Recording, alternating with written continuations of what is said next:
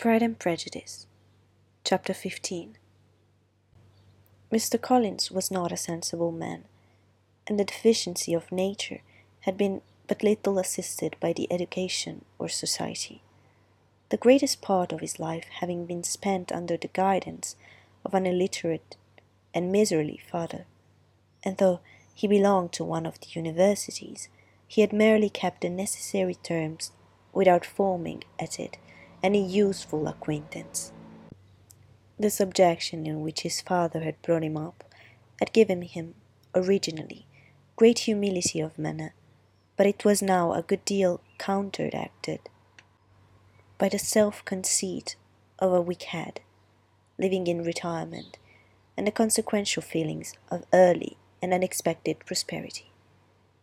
A fortunate chance had recommended him to Lady Catherine de Bourgh when the living on Hunsford was vacant, and the respect which he felt for her high rank and his veneration for her as his patroness, mingling with a very good opinion of himself, of his authority as a clergyman, and his right as a rector, made him altogether a mixture of pride and obsequiousness, self importance and humility.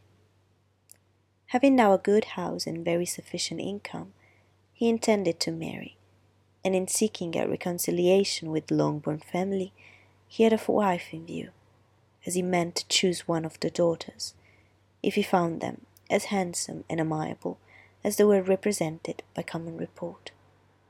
This was his plan of amends, of atonement, for inheriting their father's estate, and he thought it an excellent one, full of eligibility and suitableness, and excessively generous and disinterested on his own part.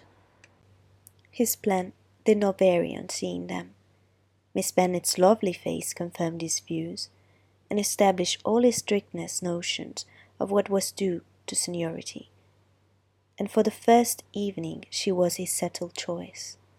The next morning, however, made an alteration, for in a quarter of an hour's tete a tete with Mrs. Bennet before breakfast, a conversation beginning with his personage house, and leading naturally to the avowal of his hopes that a mistress for it might be found at Longbourn, produced from her, amid very complacent smiles and general encouragement, a caution against the very Jane he had fixed on.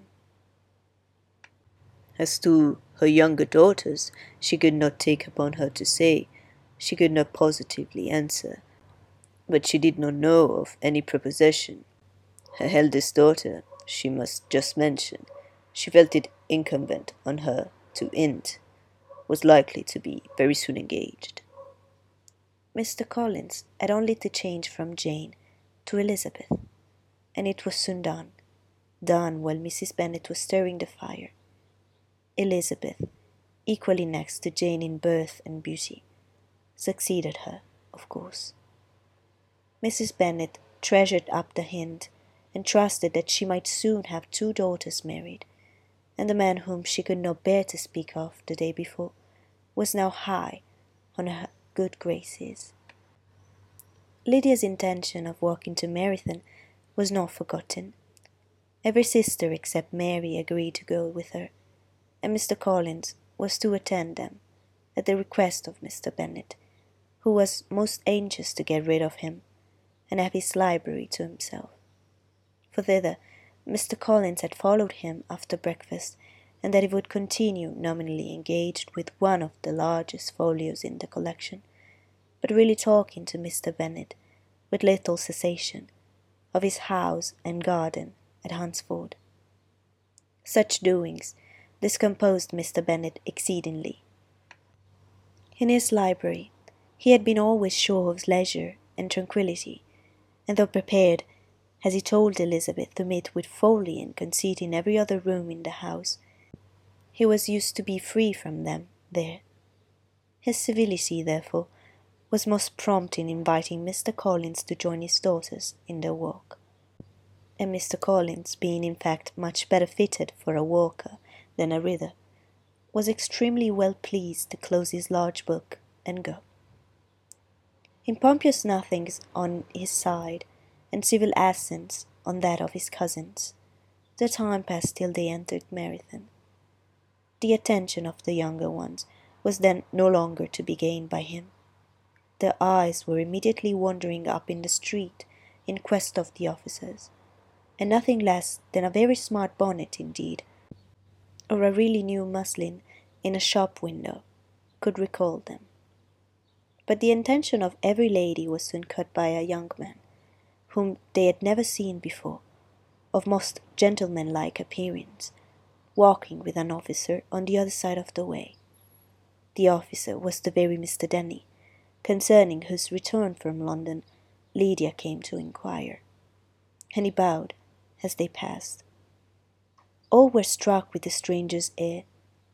All wondered who he could be, and Kitty and Lydia determined, if possible, to find out, led the way across the street, under pretence of wanting something in an opposite shop, and fortunately had just gained the pavement when the two gentlemen, turning back, had reached the same spot.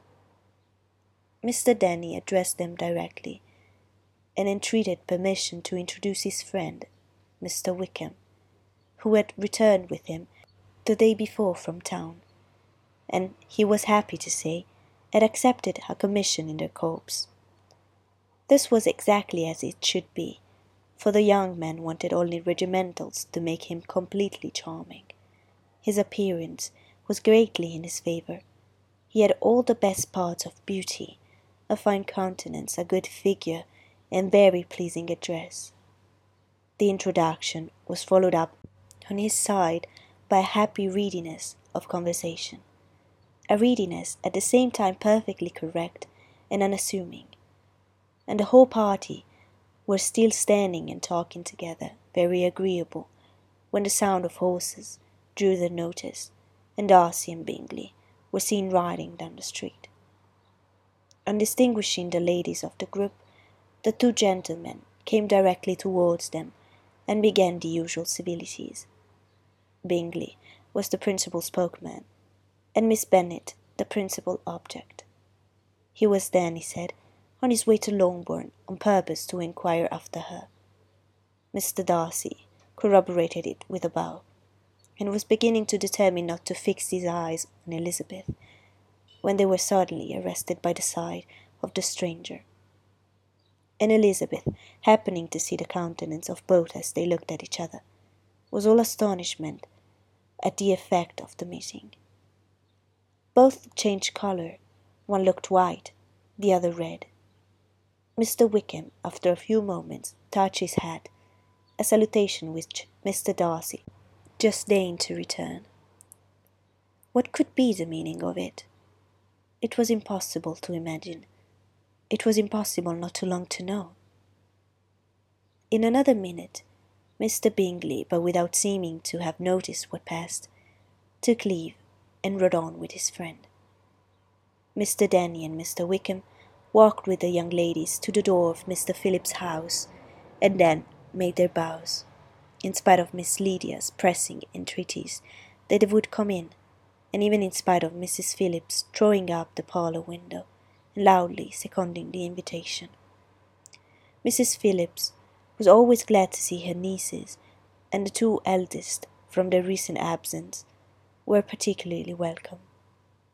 She was eagerly expressing her surprise at their sudden return home, which, as their own carriage had not fetched them, she should have known nothing about, if she had not happened to see Mr. Jones's shop boy in the street, who had told her that they were not to send any more drafts to Netherfield, because the Miss Bennets were come away, when her civility was claimed towards Mr. Collins by Jane's introduction of him.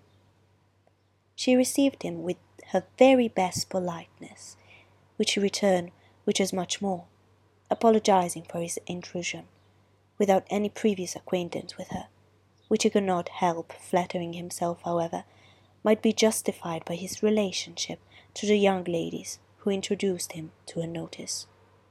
Mrs. Phillips was quite awed by such an excess of good breeding.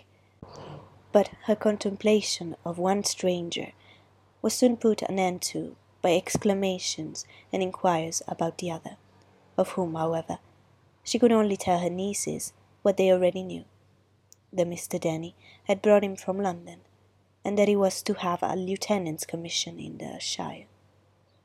She had been watching him the last hour, she said, as he walked up and down the street, and had Mr. Wickham appeared, Kitty and Lydia would certainly have continued the occupation, but unluckily no one passed the windows now except a few of the officers, who in comparison with the stranger were become stupid disagreeable fellows.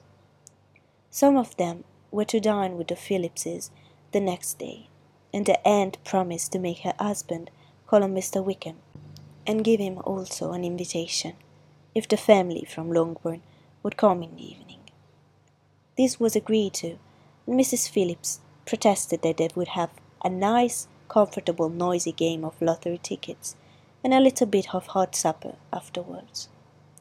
The prospects of such delights was very cheering, and they parted in mutual good spirits.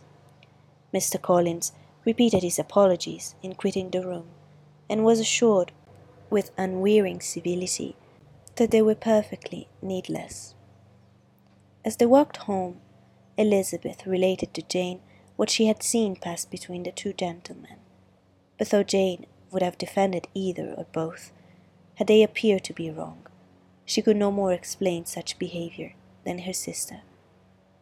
Mr. Collins, on his return, highly gratified Mrs. Bennet by admiring Mrs. Phillips's manners and politeness.